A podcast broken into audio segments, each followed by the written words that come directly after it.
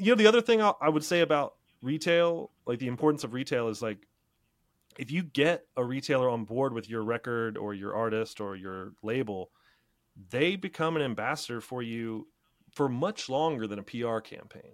You know, much longer than a radio campaign Mm. because if they love that record, they're going to hustle that record. I mean, I remember the early days of Khruangbin Yes.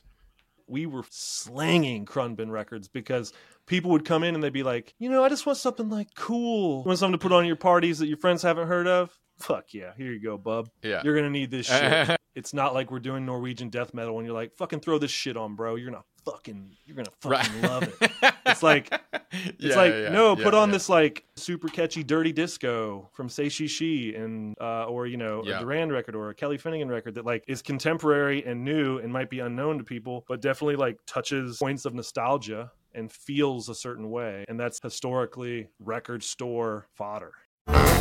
This episode is brought to you by DistroKid. DistroKid is a distribution service that can get your music into all the DSPs like Spotify, Apple Music, TikTok, Tidal, Instagram. Over a million artists have used DistroKid. I'm one of those artists. I've used DistroKid to get my music out, distribute some of my songs. As you know, as I look into all of these distribution services, I test them out. And DistroKid is great. They offer a ton of features annual fee, unlimited uploads, and you keep 100% of your royalties. Check out distrokid.com.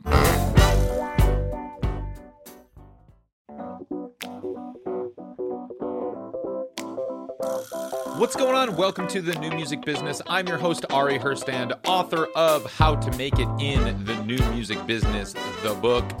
Third edition is out now. Physical, hardcover, ebook, audiobook, however you consume books, you can find the new edition of the book.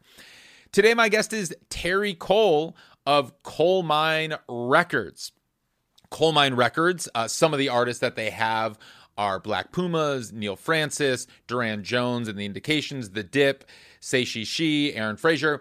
Uh, but what we spend the majority of our time talking about today is their physical retail operation, specifically with vinyl records, because uh, as he said later on in the show, uh, which which blew my mind, this was the first year in their gosh, what is it now? Um, 10 to 15 years of operating as a label that digital finally surpassed physical, meaning last year in, in 2022, 2023, they made more revenue on their physical operation on vinyl sales than they did on digital. And their artists are no schlubs. I mean, they're they're they're doing very well.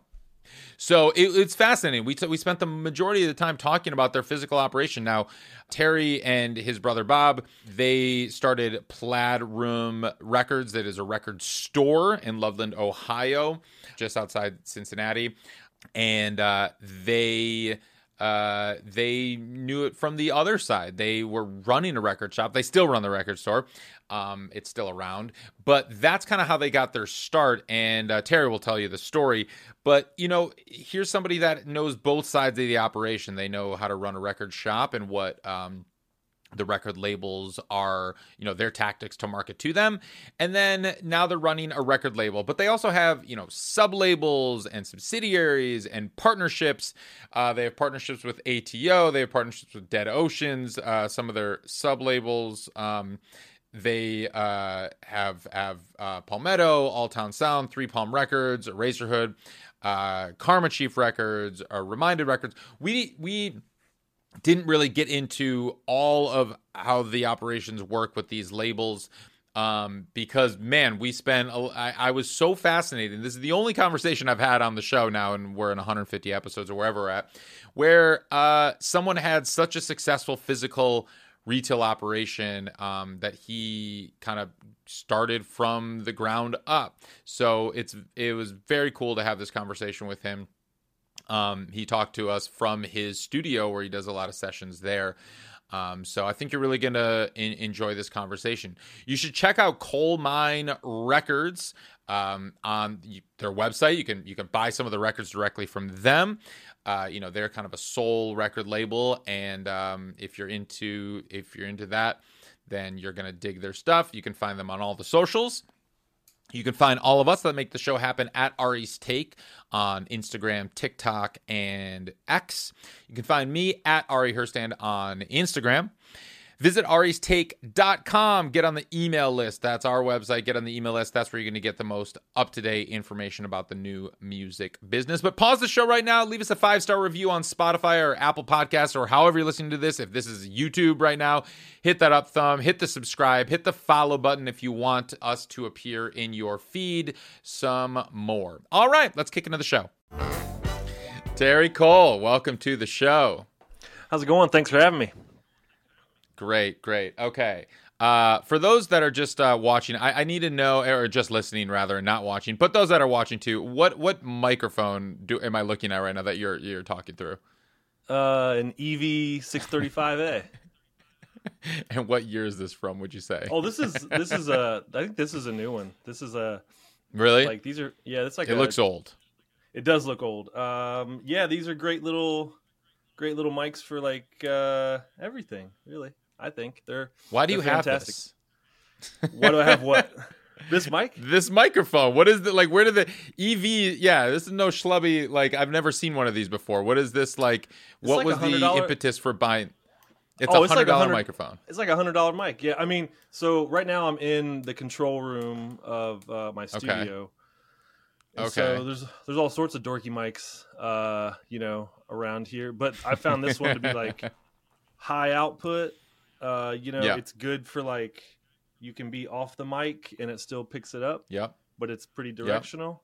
Uh, and it looks You use this for talkback mic typically. Uh, cool. yeah, I use it for talkback, and then when we're recording, yeah. when we do like recording, uh, like video sessions in the studio, we'll use this for like vocal mics, just because it looks a little cooler than Cool. a 58. You actually you'll have you'll track vocals through this hundred dollar mic, and it sounds it sounds good. Oh yeah, for sure.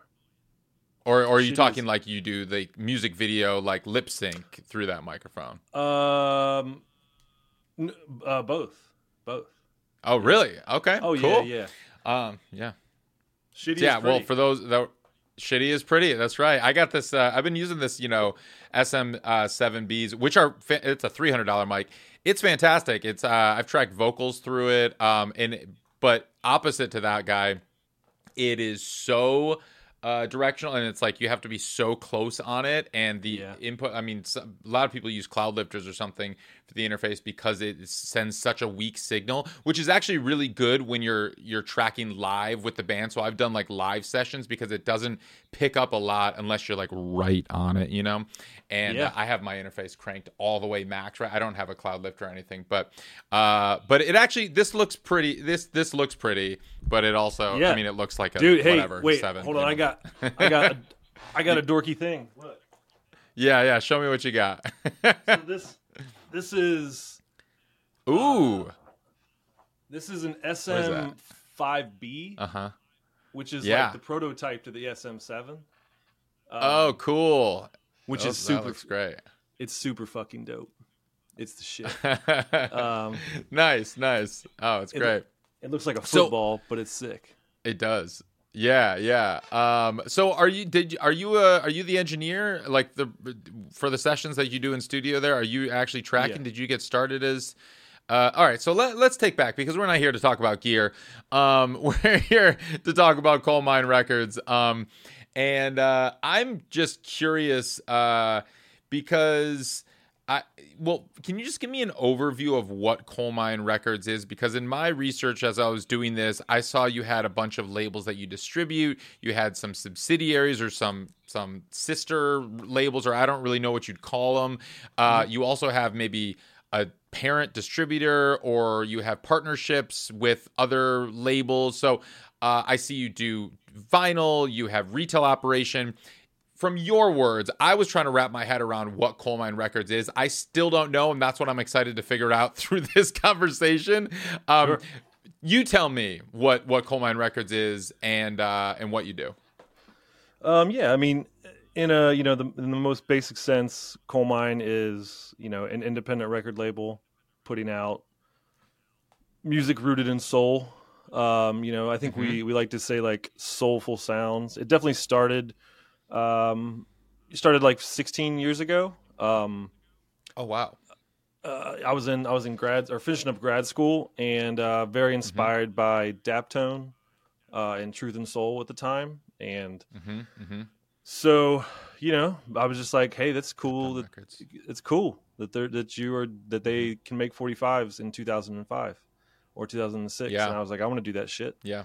Um, Hmm. So that was you know that was where it started. But you know, at its core, Colemine Records is just just an independent record label. Um, there are lots of partnerships like um, above and below and beside and things that have like Mhm. grown over the last 16 years. But you know, at its core, we're just a record label trying to make cool records, basically.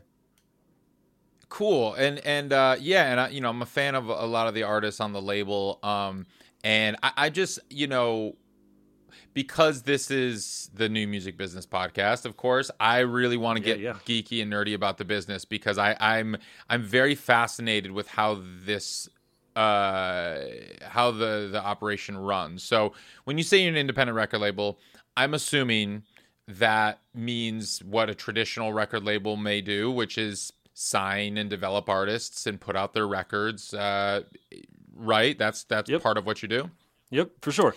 um, okay, yeah, and so, um, but then I've also noticed some of the uh, artists that you're with, or that that are on your your label, or, or rather on your website, I should say, because I'm actually not sure which are signed to uh, the label or not. Can you first off, let's just talk about the difference between Colemine Records, Karma Chief Records, and Reminded Records, because those are the labels that are listed on your website. What's the difference? Yeah, so Colemine is the is the first label, the parent label, if you will. Uh, that was the record, the Okay. label I started in 2007 uh, when I was finishing up Okay. grad school, and Uh-huh. um, you know that was ran as a hobby for almost 10 years while I was a teacher. I was a high school science Okay. teacher, um, taught zoology Cool. and botany, and it was a hobby sort of until it wasn't a hobby. Um, Okay. So I, you know, after about 10 years there was maybe like two lps on the on the label um and maybe like 30 45s and Cool. And when you say Um, 45s, let me just clarify for a second. Um, 45s traditionally are, uh, you know, seven-inch vinyl records. They run at the 45 speed. Uh, when you're when you're saying 45, are you actually meaning you printed up seven-inch 45 records, or are you are you referring to singles that you released digitally? no yeah 7 inch sing 45s yeah physical 45s 45s. yeah. Physical. So- okay. Did you also release those uh, as digital singles too, or did you only Yep. do them as physical? Okay. Yeah, yeah, gotcha. both. Thank you. Um, so that was yeah, we had about thirty uh, or so at that point, and uh, I was becoming kind of frustrating with teaching, and Mm-hmm. um, my superintendent came in one day, and I was doing some bomb ass lab, and he came in and had some shit to say about the length of my hair, and I was like, "Fuck this shit." Um, I got really pissed off, and. Uh, Yeah. uh, I drove down. I was I was teaching where in my hometown, uh, Middletown, Ohio, and I drove down Mhm. about thirty minutes to this town called Loveland, where I had been like that. le- The previous summer, I'd been like biking and canoeing. Loveland's like a little, um, you know, outdoorsy sort of town outside of Cincinnati, Cool. and um, I just started looking for retail space to open a record store uh, because I Huh. had. I had I, I sold I started selling records on eBay when I was like twelve. I started selling 78s and LPs and 45s in like 90, hmm 98, 99, like right at the dawn of eBay when it was the real, the fucking Yeah. Wild West. Um, When you weren't legally probably allowed to be selling records on eBay uh, because you were 12. Dude, YOLO. I because mean, that it is. it was, yeah. but like the, the and whole, you're, you're whole playing po- online poker at the same time on the Yes, side and just like doing all the shit that you're, yeah. Yes. Right. but uh, but it was the sell, selling records on eBay started with my dad because um, I was like, we, you know, my parents didn't know how we were going to pay for college, and my dad had been Wow. a record collector for a long time, Mhm. and you know, through that he had amassed records that were worth money that he didn't really care about, and then there was this whole new thing called the internet and the electronic Yeah. bay. And um, so I started selling records. I, I paid for my grad and undergrad uh, by cash by selling uh, records on eBay. no shit.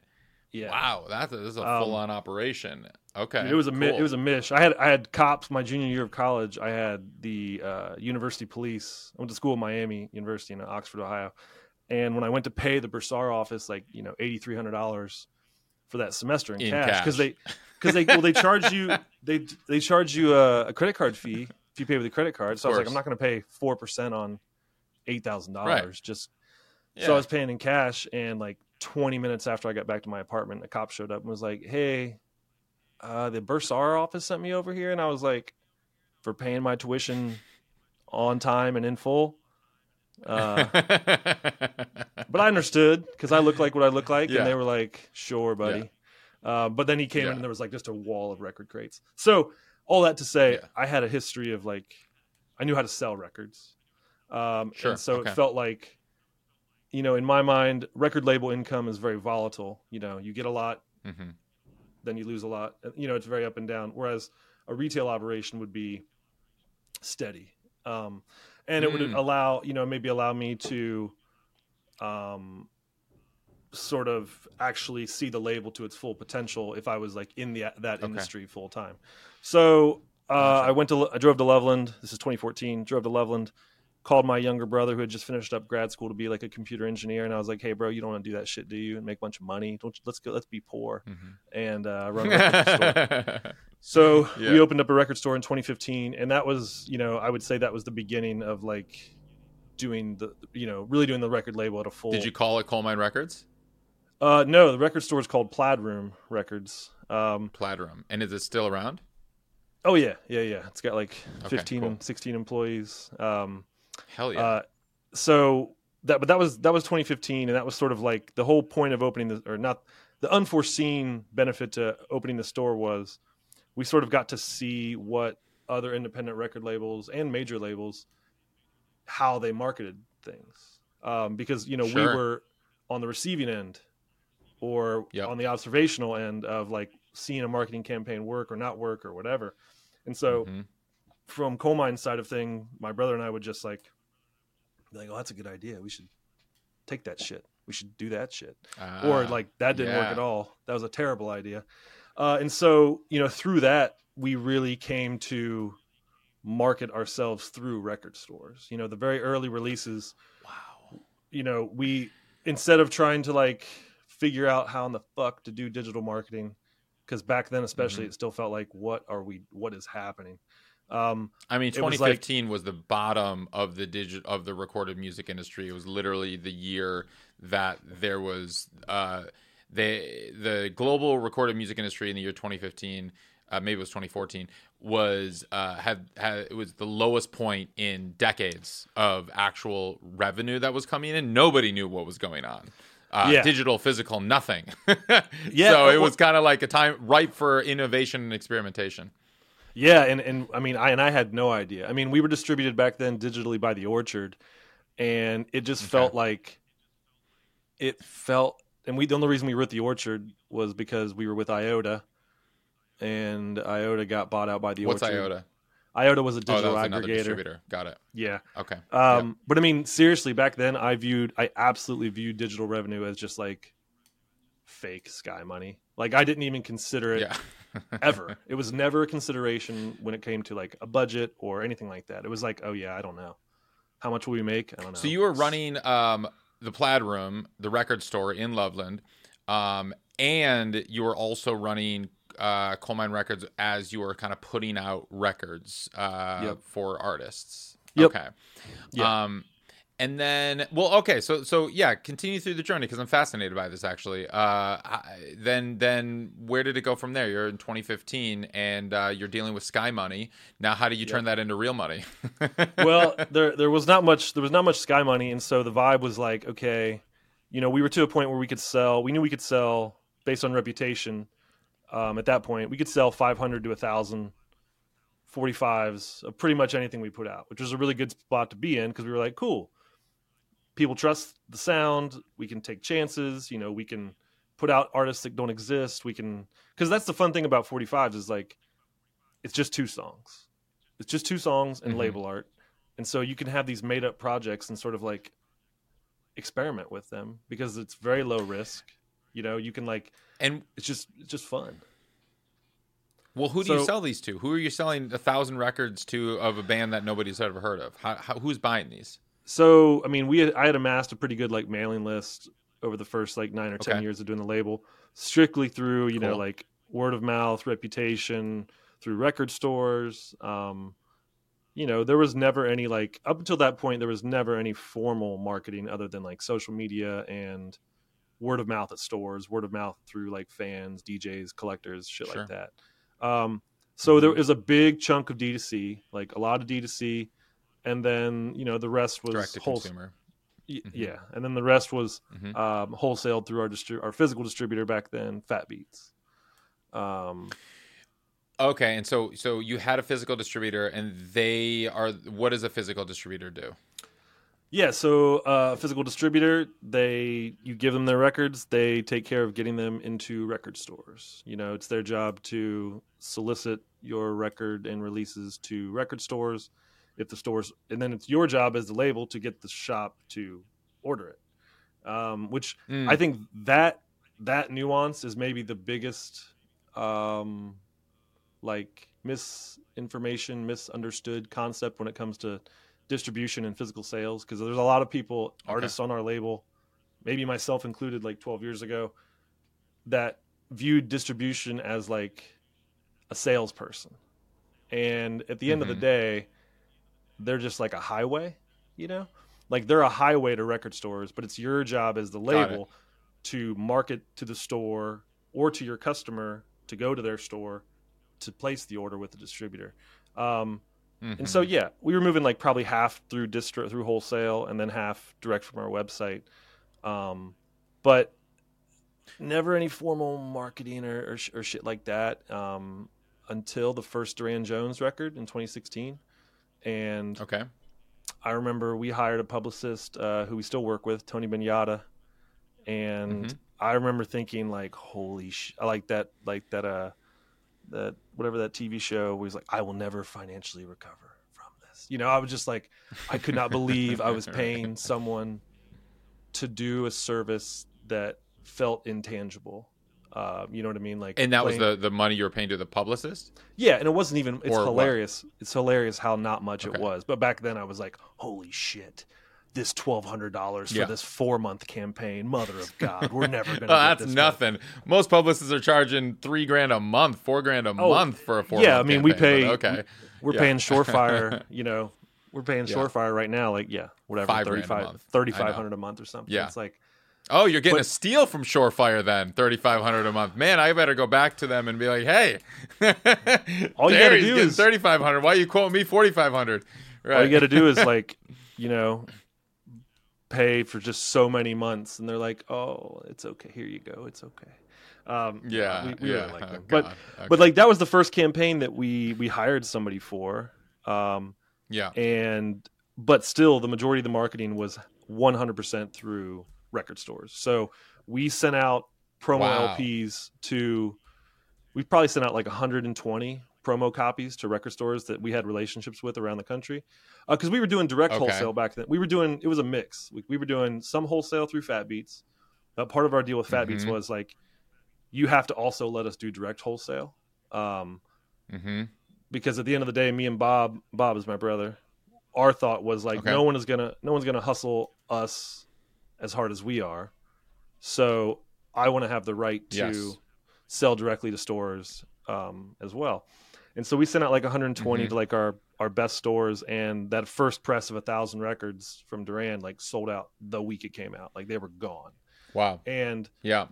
so it, it i don't know that was a that campaign was like a massive learning experience because hmm we got to see how And- powerful given given a record store a good record to play in the record store is you know Did you? So, uh, help me understand this. Now, did you sign Durand Jones to Colemine Records and then release the album both physically and digitally, or how did this this go down? yeah um so we signed almost all of our deals are like license agreements for the most part Okay. unless it's something that What I does that produce. Um, so the artist owns the masters, and we just Okay. license them exclusively for a certain time period.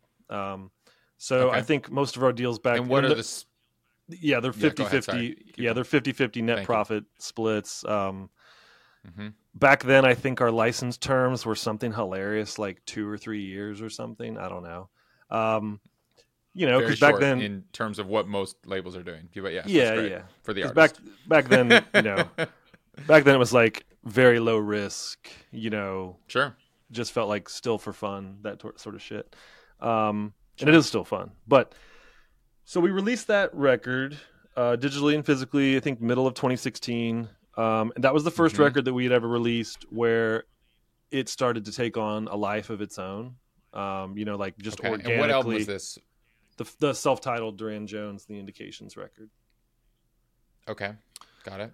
and so uh, you know it started to sort of take off on its own and you know they went and played south by and for the 1st Mhm. time we sort of felt like we could see the train coming down the tracks and we were going to get run over because we didn't know what the Mm. fuck we were doing um, you know like like i don't think it ever got to the point where we were holding the band back but we could feel that eventually it was going to get to that point um and we could okay. we could we could feel like you know managers calling us major labels calling us like hey you want to sell you know trying to figure out what the deal structure was and all this sort of shit and we were Yeah. like you know we had no i'm a teacher and he's an engineer. We don't know how to navigate these conversations. And um hmm hmm and and for us we're just like yo we love these dudes. We love this record. We're trying to we're not trying to hold anybody back but we're also trying to learn along the Sure. way and, and get better at this.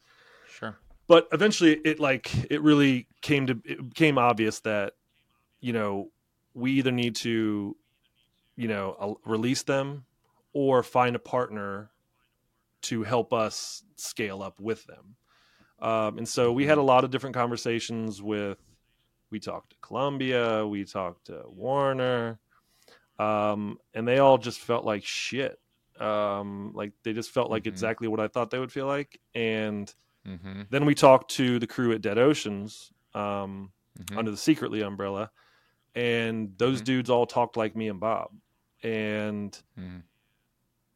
and and like also recognized all that we had done to like grow it in a very DIY way. Like they recognized the value in what the like the Colemine brand brought to the table, and so um, rather than letting the license expire, uh, we formed a new agreement with Dead Oceans to release, you know, that essentially overrode the first that one LP deal. That was a three LP deal, and it folded Colemine into the deal with Dead Ocean, so like a profit sharing level. Um, and then it also gave us like okay. and it gave us uh, like exclusive licensing rights for the 45 uh, for 45s from you know whatever forthcoming lps and so it was really kind of the best of both worlds because from the band's perspective they got to like keep like the homegrown diy vibe like the kind of the appearance if you will or Yeah. like the outward you know the the advocate was still us for them but they Mhm. have like Mm. big indie money and infrastructure of secretly behind them. Um, Mhm.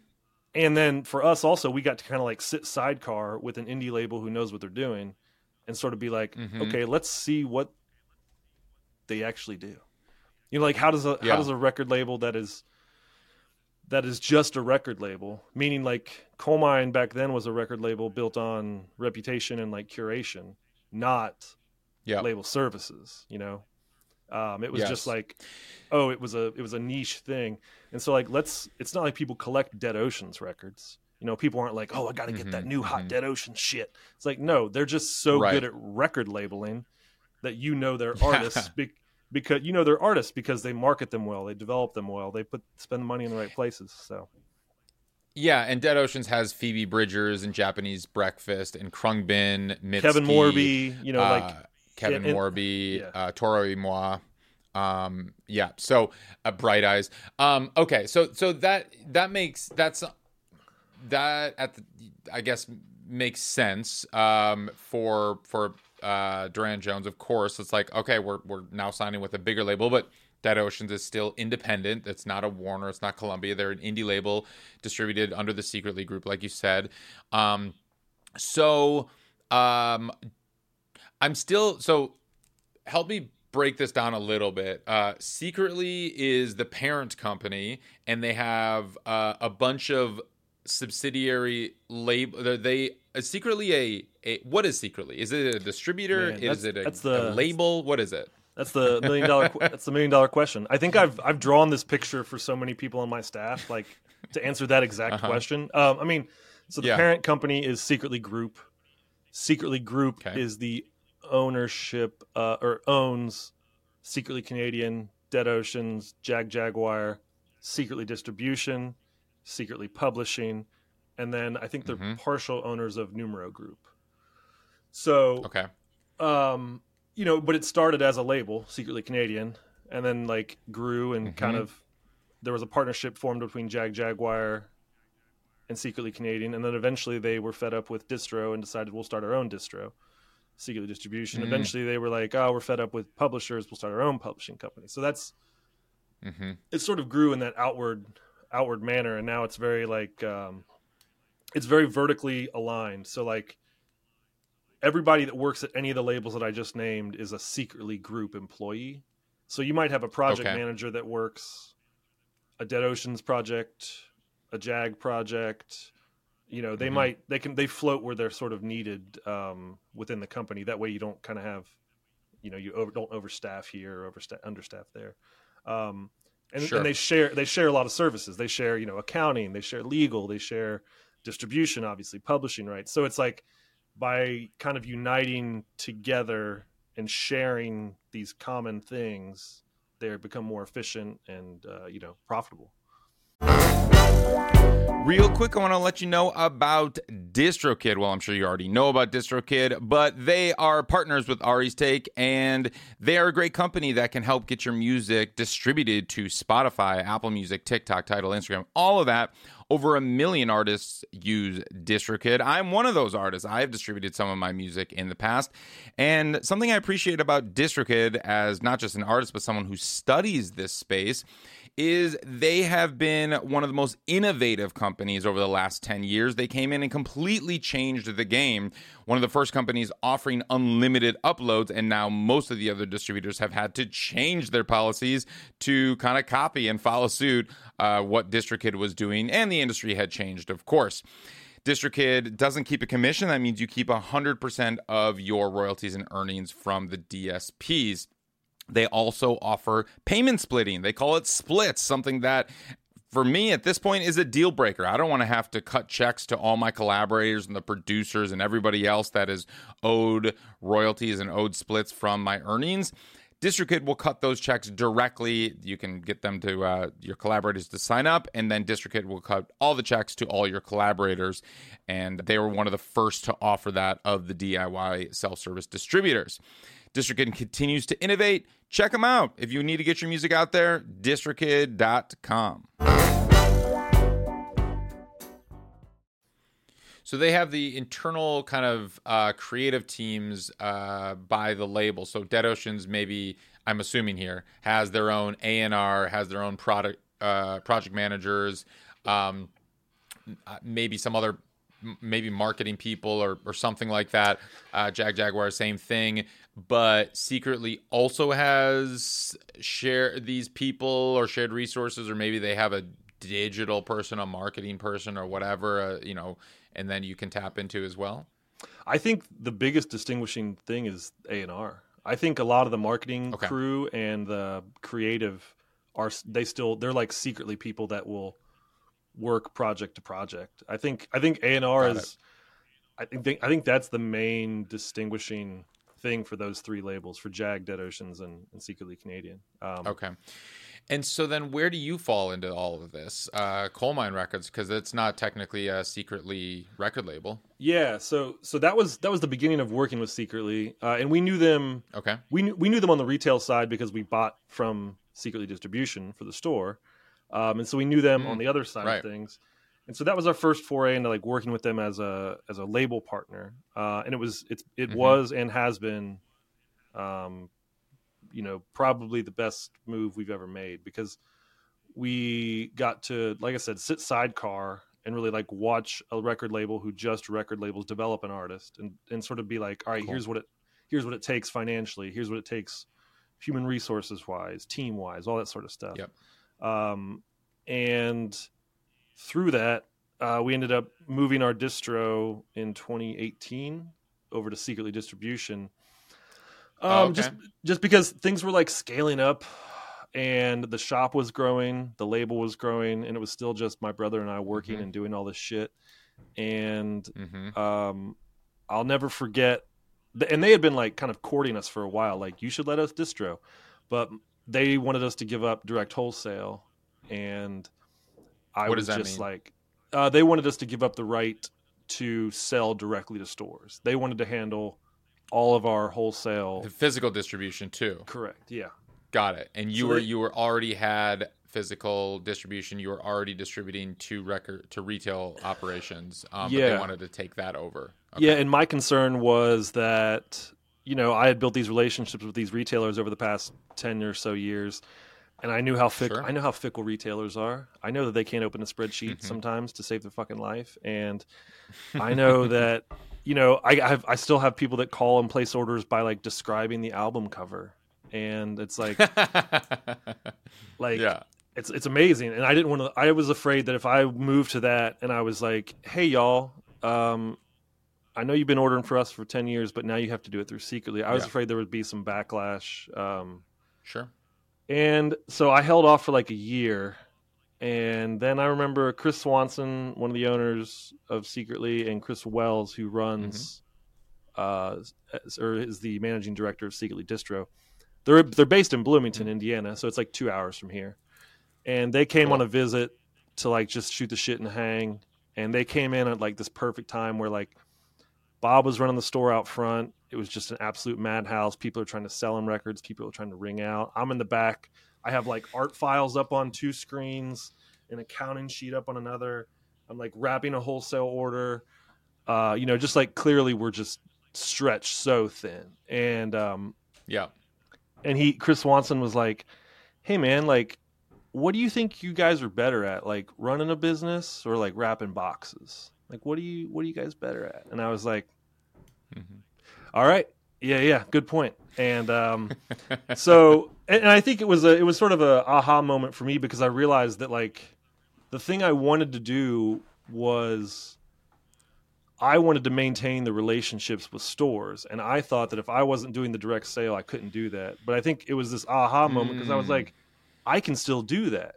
Somebody else is doing the Yeah. heavy lifting doing the billing the shipping but i can still be the che- my, me and my team can still be the cheerleader and and ultimately that's our Uh-huh. job as a label like our job as a label is Right. to is to educate the retailer to promote to them to convince them to bring our stuff in uh, and then we have this like very well-oiled distribution machine that can handle the rest of it so that was 2018 and Yeah. that was i mean that was just that move took so much off of us from the physical side of Mm. things and then also we moved our digital from the orchard and we went from sort of just like throwing things into the ether and like being like i hope Yes. it does something um, to Right. having a, a whole team of people that were like oh here's what you should do and here's why um, and Yes.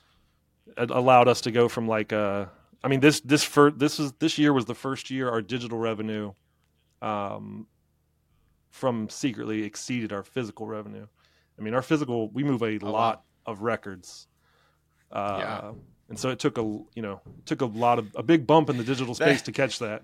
Let me just let me just clarify. That is not an industry standard where the physical uh, for a record label uh, is is uh, greater than the digital. I mean, uh, globally, I want to say the uh, physical is like t- two or three percent of all recorded music or something. I have these numbers somewhere, but like the fact that you are even 50-50, let alone more on physical than on digital that's wild that doesn't happen in 20 what this uh, 2023 i you know let alone 2018 or whatever um so okay that's that's fascinating um and so i mean i guess with physical I mean, were you selling vinyl records primarily? Was there CDs? Were there cassettes, or is it just record, just vinyl? And was Uh, it seven I'd inch or forty fives and thir- Yeah, 98% LP and 45.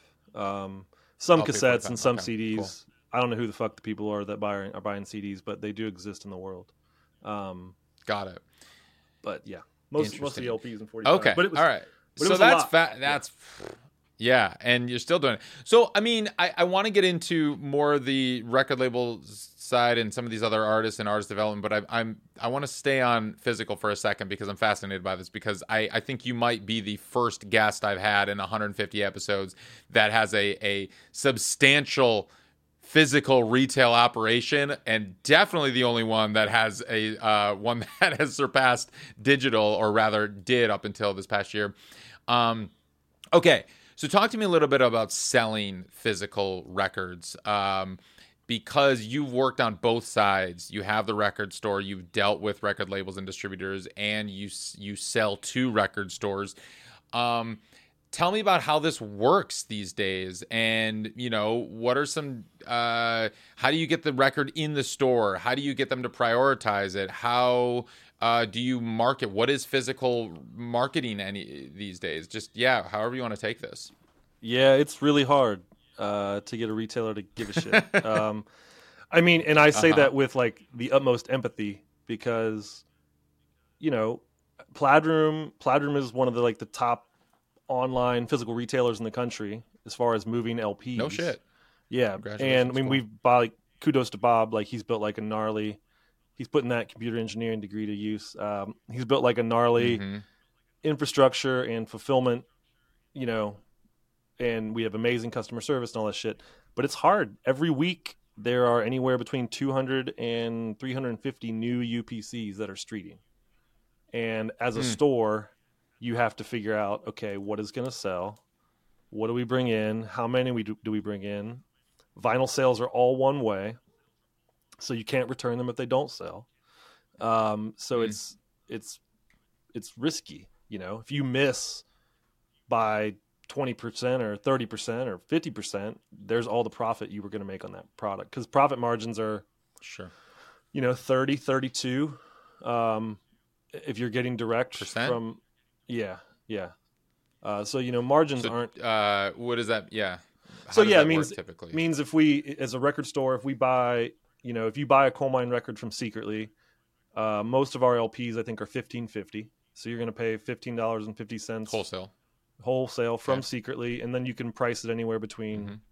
22 and 25 it's up to you. Um, and so you know you can uh, is that part of the deal that they have to cap it? That it's capped? Um i mean we there's a list price. I think the list price technically for that price point is 26.98 but i mean okay. most stores i would say sit below list for the most part. There's some some of the really big stores will just sit at list all day but most stores will price things below list um, just because See, that seems. sort low. I mean, I don't want to get stuck on this, but that seems low. I was just at a Amoeba uh, in Hollywood the other day, and it was hard to find a record under thirty or thirty-five dollars. Uh, I we're talking mean, a single ma- LP. What is, is the shit? i mean major label shit it's fucked like it's absolutely okay, so that's fucked. different.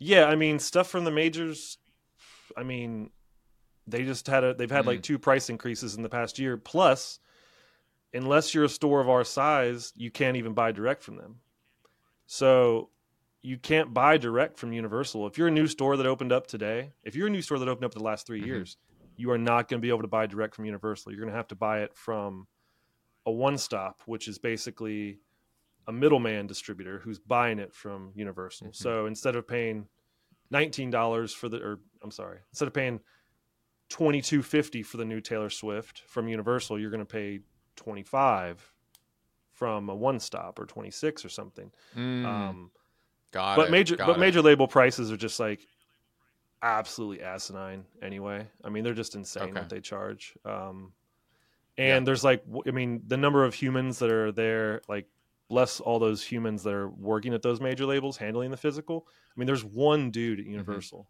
One fucking guy to handle Wow, all of the direct accounts which is why they can't take on any more accounts um, sure. so it's it's very it's a very very difficult time to be a label or a store Mm. or a distributor. Like it's just it's Mhm. just trying to find a balance and like the pandemic put a whole wrench in all this because pandemic saw record sales um and you know sort of a an exacerbation of LP sales and now everybody's now it's kind of coming back to reality of like Yeah. where it probably should be. Um, and Yeah. that's it's hard, you know, it's just hard because there's a lot of new stores that open during then. But um, as far as how to Mm. market, the the best thing I can say, and most record labels that I tell this to, um, dismiss this. There is no better way to market your record in to, to a record store than sending them a record to play in the store. Like, and I mean, I, I, that sounds like that sounds like it should be like really obvious, but it's not because every record label I say that to, and I tell them that we send out between 150 and 175 promos to retailers. They're like, "Well, that's just so much money." You know, Mhm. six six times 175, and I'm like, "Yeah, yeah, but what the fuck do we all pay a Shorefire or Missing Piece Mhm, Group or mhm, mhm. whatever publicity or radio plugger you're doing?" Like, this is going this is a record a copy of the record going to a place that sells the record and now they can Right. play it in the store uh, and if it's good people will and that like, works i mean so so wait to explain this how this works so you you package up a single record you got the Colemine records logo at the top you send it off you send 175 records to 175 different record shops in the us in the country i'm assuming Mhm. and then you start making phone calls or you just hope that they're going to open your package and be like eh, what's this? And then they put it on in the store and that actually moves product? Yes. Yeah and it is it's that's phone how it calls. works. It's phone calls it's emails it's years of relationships and trust um, okay. and that's it it's like it's uh, wow it's so old school it's Yeah, wild let me tell you i you know the I, no I- sorry go ahead no i'm just it, that's that's it it's like it's so dumb but it's Mhm. it's not rocket surgery. It's like you're trying to sell records. like you want to sell records in a record store. Well, yeah give them the record, and if it's good, This is like uh, that that movie High Fidelity. Uh, if you ever saw High Fidelity, which is Oh, one of my favorites, and you know, it's like Jack Black is like, "Watch, I'm gonna sell four records right now," and he puts on the record, and like you know, and you see this the the record shop just kind of. um all turn and start bobbing, moving their heads, and like, yeah, and he starts, you know, people are saying, "Oh, what, what's playing here, man?" You Dude, know, well, and then he starts about- selling. It's like it still works. think think about it. Like these the record stores are places that people go to to find new music, right?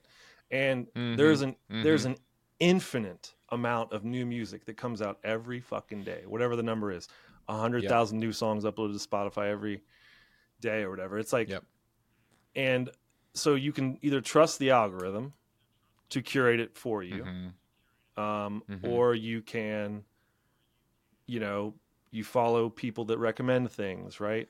But like, there's too Mhm. much. There's too much. There's a, there has to be a filter, right? Yes. And Yeah.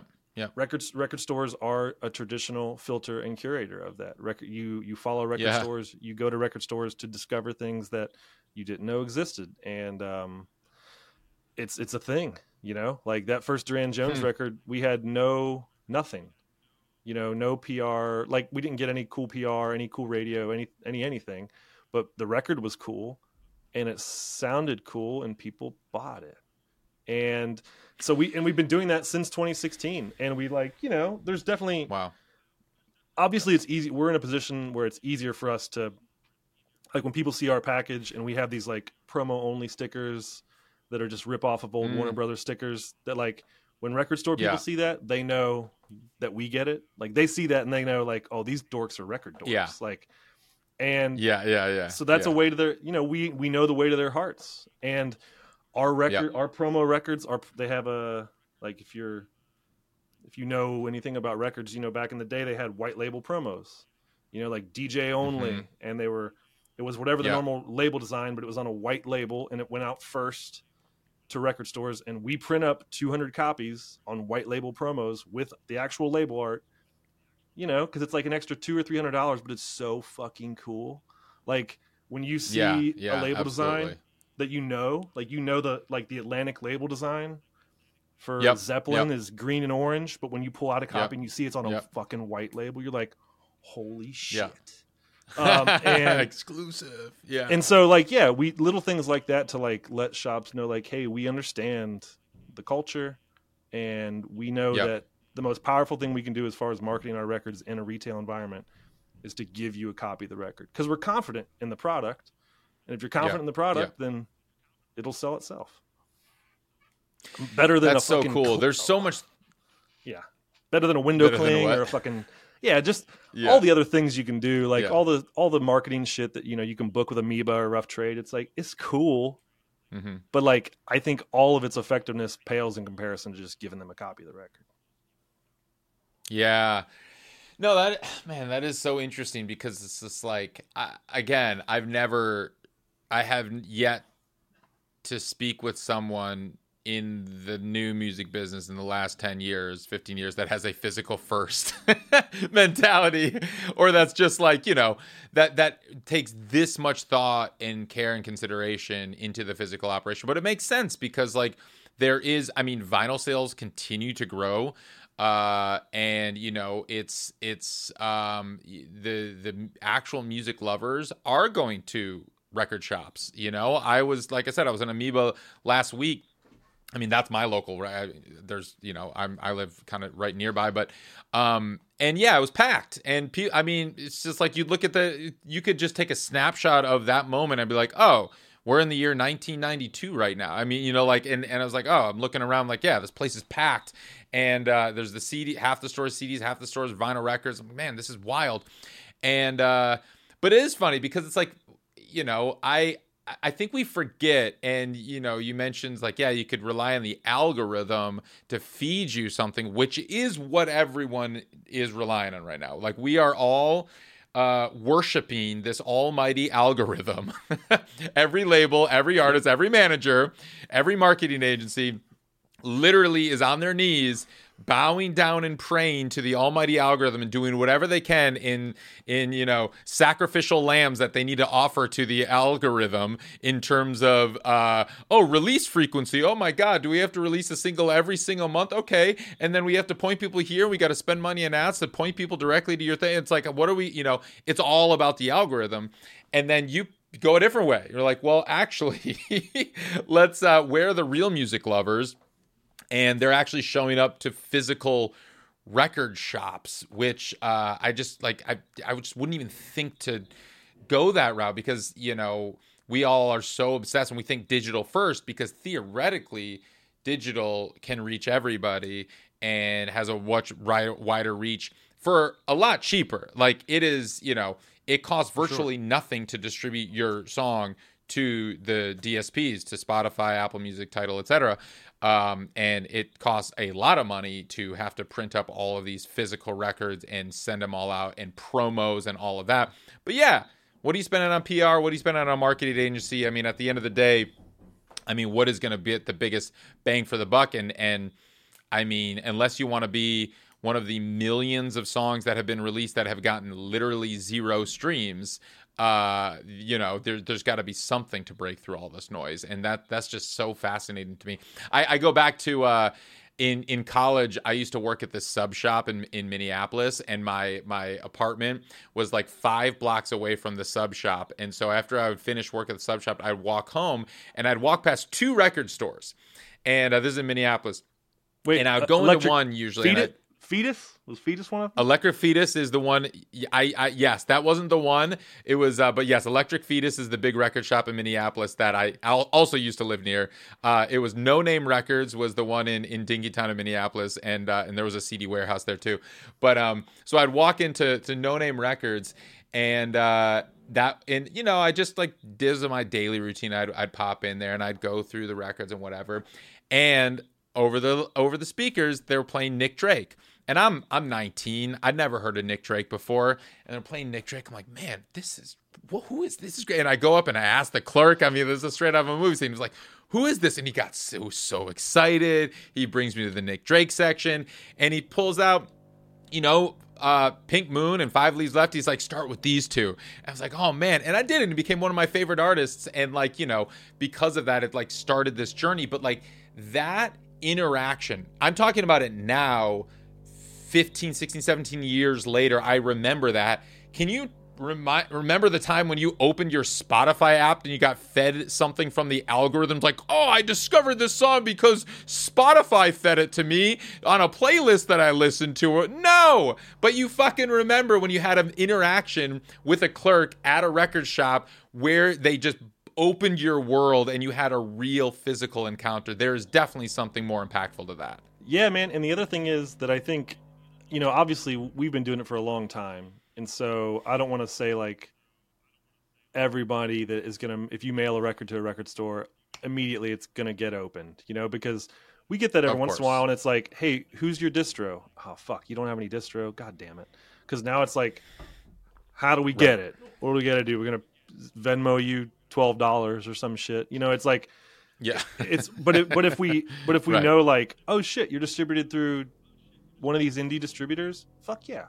Cool thanks for sending the record. We'll grab a couple on the next order. Like that that's the other piece of advice i could give to like independent artists that are going to mail out promotional copies is like if you have physical distro in place driving Mhm. the retailer to the distro because you want them to be able to reorder. Mm, you know what i mean? Like if, if you if they buy two copies from you what's the what's the chances that Right. when they go to do their weekly orders they're going to be like oh yeah i got to go pay billy joe and bob 17 more dollars Right. you know i got to email them oh wait they don't they don't check that email right, right. Do So an it's like- invoice. Yeah. yeah, right and so um that's that's one piece of it but i mean physical also physical are some- touch physical touches digital like that's the other thing is Yeah. like Yes. a, a physical foundation sort of allows you to like i won't say circumvent the algorithm because it doesn't but like it does provide a little like kick in the ass to the algorithm because if you can sell 500 to 1000 records that's 500 to 1000 people that probably also stream on some service and they're going to listen to your new record on a streaming service. And so like when that shit comes out Yeah. that day they're going to be excited about it on digital platforms as well as physical and it does provide like Mhm. a foundational listener base. I would say that is 100% what we had walking into our partnership with secretly. It was like we didn't have playlists we didn't have artists that had like massive social profiles but we had like label listeners which is wild Yes. like it's crazy Wow. powerful because it's Yeah. like it again it allows you to sort of like break artists that are that have not from Because zero they trust the label. right Yeah. um but like yeah we man what you said about dance space. say yeah. what Go ahead. no, No, i was no, gonna continue. say like uh you know what you said about retail though like that interaction is like spot on Yeah. that shit happens every day and Yeah. and in our you know our label offices are the second floor of the record store so it's like this beautiful like symbiotic thing you know like downstairs they're cool. Cool. you know, hustling Colemine records, and upstairs we're planning them for six months in advance or whatever, you know. Yeah.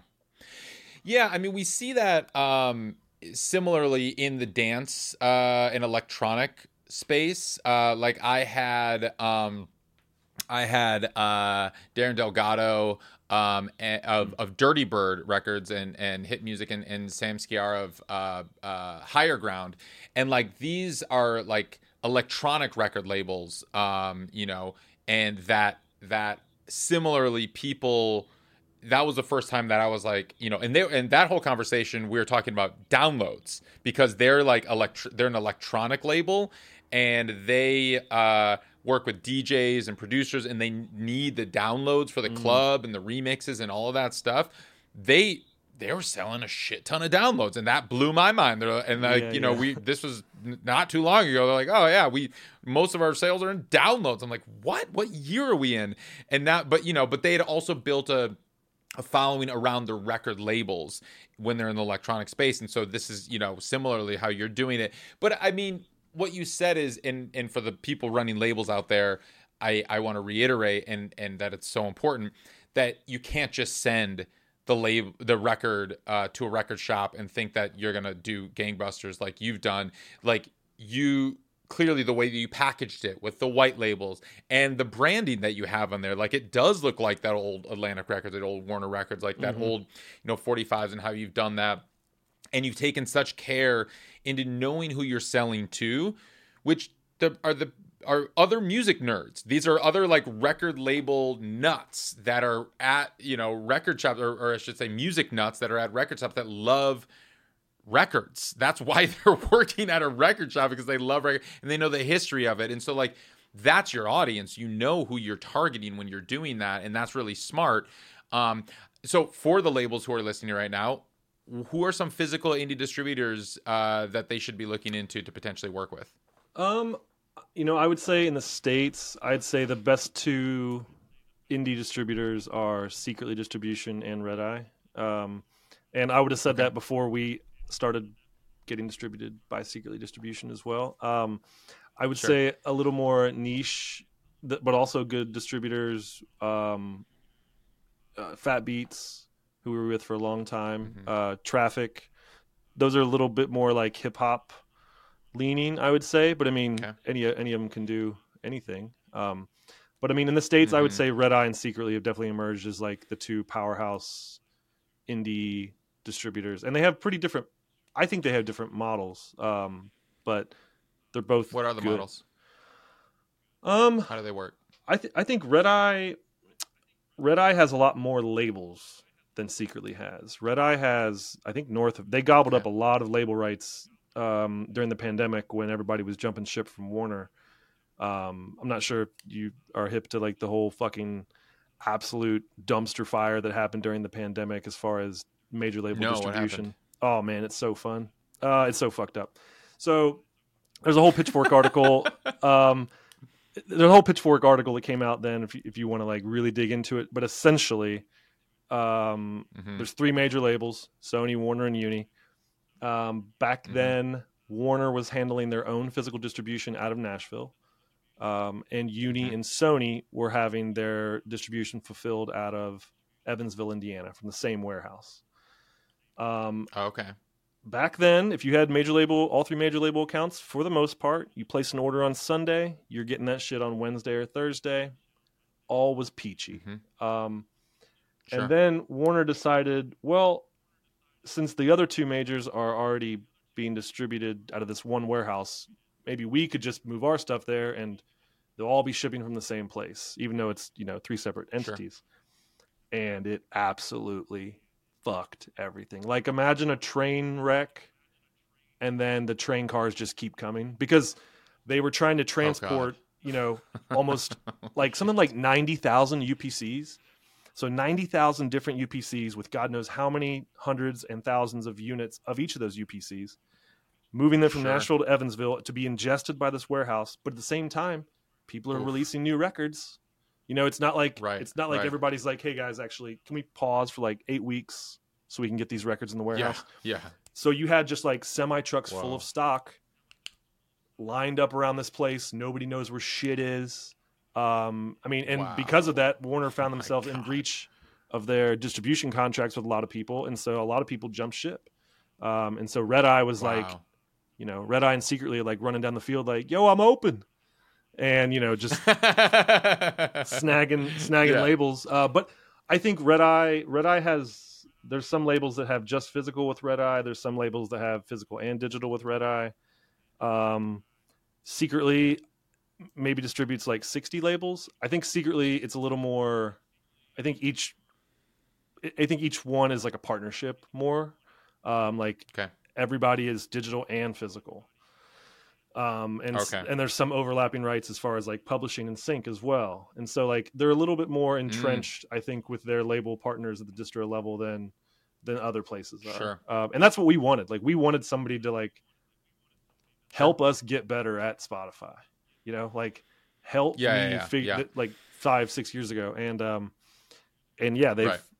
they've done it for sure. Um, but yeah, I, I would say if do, you're uh, phys- how do physical distributors uh, physical distribution deals work is it based on commission do you pay them up front is it based on uh, their wholesale like just break down the business of how this Yeah, works. yeah. So, um, you know, if we have a new release, we'll talk to Secretly and we'll figure out, okay, we're pressing five thousand of this new record. Um, we're going to take this Mhm. amount for D for direct to consumer. Um, how many do you guys think? You know, we'll kind of come up with what number we're going to initially ship them. Let's say it's three thousand. Okay, we're going to ship you three thousand Yeah. of this new LP. Uh, if the wholesale is fifteen fifty, um, secretly Mhm. pays us eighty percent of whatever they sell. So as they sell things, they pay us Oh. eighty percent of whatever they get. Um, I think Got that's it. how that's how most distro deals work in general. I think between eighty and Mhm. seventy five ish. Um, but yeah, yeah, most hands-on distributors on the digital front keep uh keep yeah 15 to 20 percent or Yeah. something like that that makes sense so it i guess it makes sense that physical is is similar i mean do they take is that of net i mean I not, we're dealing with shipping costs, which you don't have to deal with digital. I mean, are they taking off shipping costs off the top, or does that go into the twenty percent? Um, so most shipments, so if, as a retailer, there's a free shipping mark with Secretly. Uh, so like if Plaid Room Okay. orders, I think it's three fifty. If you order three hundred fifty dollars, it ships for free. But if you don't, the retailer Okay. pays for it. So essentially, if somebody buys ten copies Oh, of one of our records, we're going to get paid for eighty percent of eight times fifteen fifty. Um, and so there are like other little warehousing fees, you know, if things are stagnant or, or whatever. Um, but Sure. you know the idea is that you come up with what you think is going to move in that n- first wave and then every week we get a request from them like hey we're running low on this could you ship some of the you Mhm. know we need some more of these or and we monitor it as well because we don't want to get hit with warehouse fees so we're like oh shit we'll send somebody over and we'll just withdraw a bunch of this stock because it doesn't look like it's moving for you guys so um yeah it's pretty it's pretty straightforward. Hmm. um i think that's how i think that's how most distro deals work. It's how it worked with fat beats back in the day so. Can any record label, uh, you know, that who's uh, do the record labels need to be proven to get a distributor, physical distributor like this? at this point I- yeah.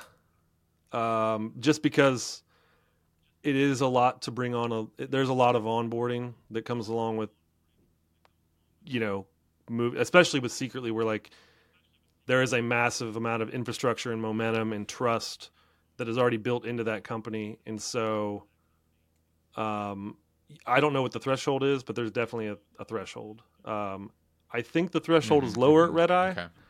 um, but I don't know. Um, Yeah.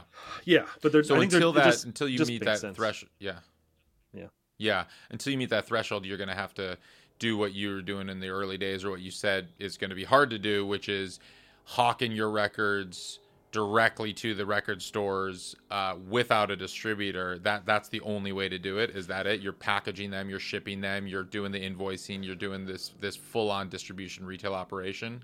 yeah, or, or you get with a you know a Fat Beats or a Traffic, or you know there are other smaller operations. Um, another another option is uh there's a so AEC, which stands for Alliance Entertainment Corporation. They're like a big one stop. hmm Um, they're the biggest Mhm. physical distributor in the world, I believe.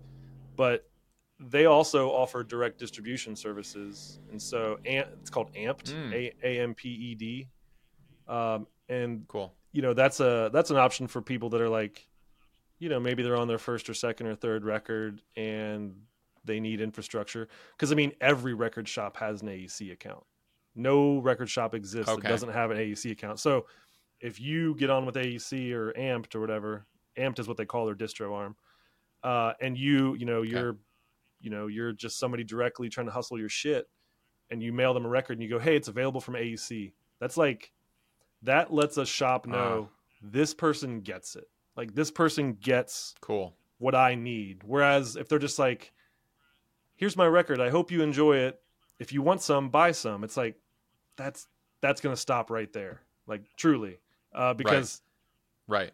that that that does not work within the system of most retail operations. They need a distributor, they need a vendor, they need a way to reorder, they need a they need metadata, all that sort of shit. And um, but if you're like, hey, get it from Mhm. AEC again, like those flag words, those key words, kind of let the retailer know, oh yeah, this person understands. This person gets what I need. Great tip.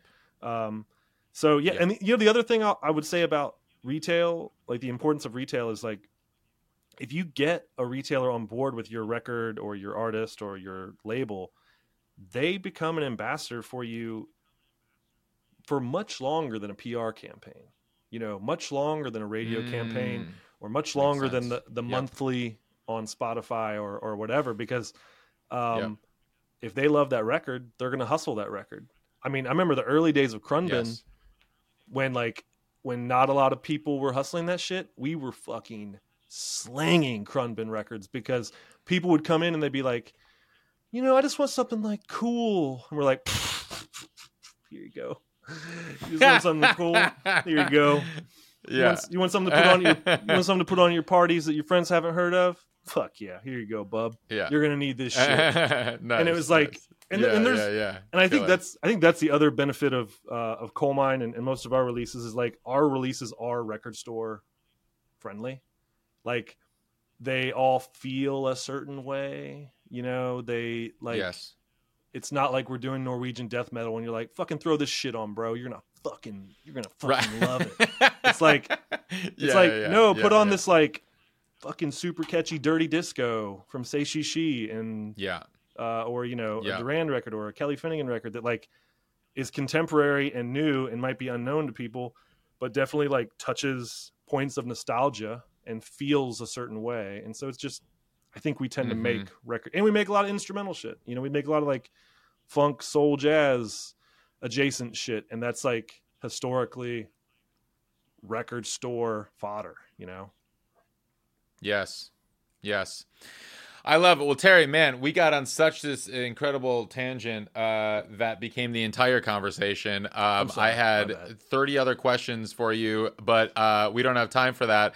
Uh, this is a fascinating conversation, and I can safely say the only one that I've had like this um, on the show. So I appreciate, um, you know, the insight into your entire operation. Um, and I, I, have, I want to learn more, and we'll stay in touch and, and do this again soon. Yeah, Um, sounds good. But I have I have one final question, yeah, that I ask everybody who comes on the show, and that is, what does it mean to you to make it in the new music business? Um, making records that I would like to buy. Just that's it. You know, making records that I would like enjoy buying. Beautiful. That's it. Beautiful, So, Terry Cole. Thank you so much. That was great. hey, thanks for having me. Appreciate it, man.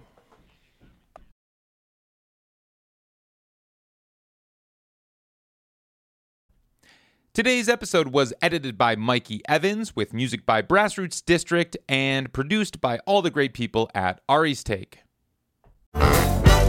This episode is brought to you by DistroKid. DistroKid is a distribution service that can get your music into all the DSPs like Spotify, Apple Music, TikTok, Tidal, Instagram. Over a million artists have used DistroKid. I'm one of those artists. I've used DistroKid to get my music out, distribute some of my songs. As you know, as I look into all of these distribution services, I test them out. And DistroKid is great. They offer a ton of features annual fee, unlimited uploads, and you keep 100% of your royalties. Check out distrokid.com.